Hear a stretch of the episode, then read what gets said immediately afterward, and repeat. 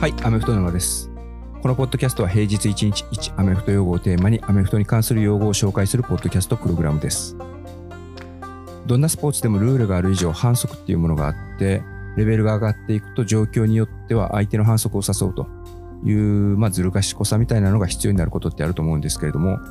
声を使って相手の反則を誘うというのはちょっとアメフト独特だなと思うことがあります。ということで今回はディフェンスのオフサイドを誘うためのテクニック、ハードカウント、そしてそこから派生するフリープレーにスポットを当てたいと思います。ボールがスナップされる前の反則として最も一般的なもの、オフェンスの場合はフォルスタートということで、ボールがスナップされてないのに動いてしまうと、その時点でプレイが止まって、自動的に5ヤード下がることになります。似たような反則のディフェンス版というのがオフサイドということになるんですけれども、このオフサイドはオフェンスが意図的に誘発しようとすることがあります。これざっくり言うと、オフェンスはフォーメーションとかプレイは毎回変えるけれども、ボールがスナップされるタイミングっていうのは大体リズムが同じになることが多いです。で、ディフェンスのオフサイドを誘いたいときは、このリズムを少し変えるということをするんですけれども、その時に QB が使うのがハードカウントと呼ばれるものになります。初歩的なところで言うと、例えば、ブルー80、ダウン、セットっていう感じで、いつもスナップされるタイミングはだいたいダウン、セットって言ってるところ、ダウン、セットのタイミングで動かず、もう一度ハッと言ってから動くみたいなことをするんですけれども、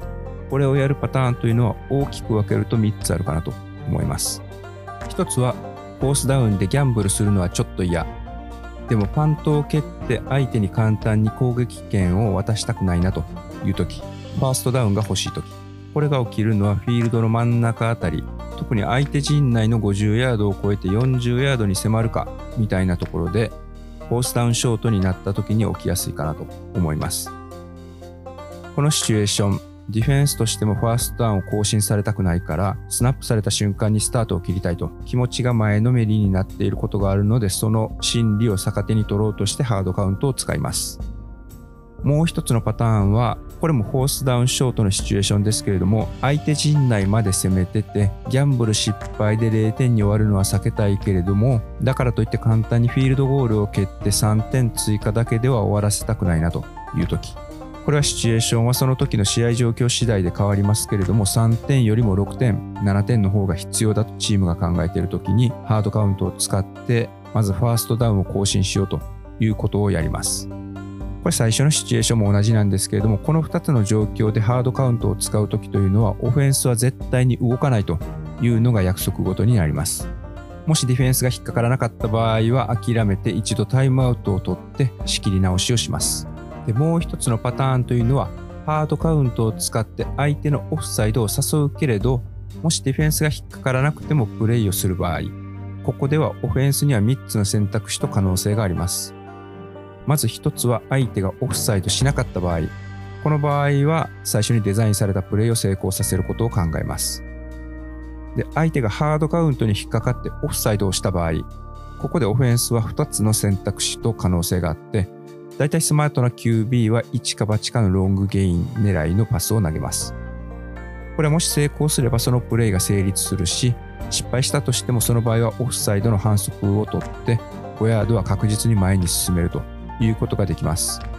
この結果がどうだったとしても絶対的に進むことができるという状況。まあ、超ラッキーチャンスということで、この時のプレイのことをフリープレイ、ニュアンス的にはタダでゲットできたプレイ、失うものが何もないプレイというふうに呼ばれてます。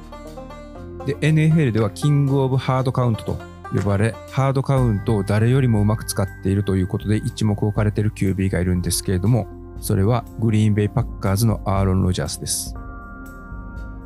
パッカーズのスナップカウントは伝統的にグリーンベイにちなんでグリーン。で、チームが創設できた年が1919年ということで、それにちなんで19ということで、グリーン19、ハッっていうのをスナップされるときに言うのがノーマルらしいんですけれども、これをグリーン19で、ハッと言わずに GO と言ったりとか、いつもと違うことを言うことで相手のオフサイドを巧みに誘うということをアーロン・ロジャースはめちゃめちゃうまくやってるそうです。で、これ直近のデータは見当たらなかったんですけれども、2019年に NFL.com が出してた記事の中によるとですね、2006年以降のデータで、フリープレイによって稼いだパスのヤードというのが、アーロン・ロジャースが他を圧倒しているということでした。だいたい彼一人、ワンシーズンでフリープレイからのパスを成功させているというのがだいたい225ヤードくらいだということでした。で、キャリアの中でフリープレイのチャンスで成功させたパスによって稼いだトータルヤードというのが他を圧倒してて、2019年シーズン当時、アーロン・ロジャースの次につけてたのがベン・ロスリスバーガーだったんですけれども、ベン・ロスリスバーガーが生涯獲得したフリープレイからのパスのヤードと、アーロン・ロジャースがその時点で稼いでたヤードというのに差が900ヤードもついてたということでした。逆にフリープレイでのパスをほとんど使ってないのが、今の現役だとバイキングスのカーク・カズンズ。彼は2019年当時の記事によると、キャリアトータルでも13回しか投げてないということでした。で、意外に思うかもしれないんですけれども、現役ではないんですけれども、ペイトン・マニングも現役時代、トータルで17回しかフリープレイでパスを投げてないというところで、獲得ヤードもトータルで121ヤードということです。ということで、リーグ MVP 男、アーロン・ロジャースを追いかけていると、きっとどこかのタイミングで相手のオフサイドを誘うシーンというのがあると思うので、その時にどんなパスを投げているのか、ぜひ注目してみてはというふうに思います。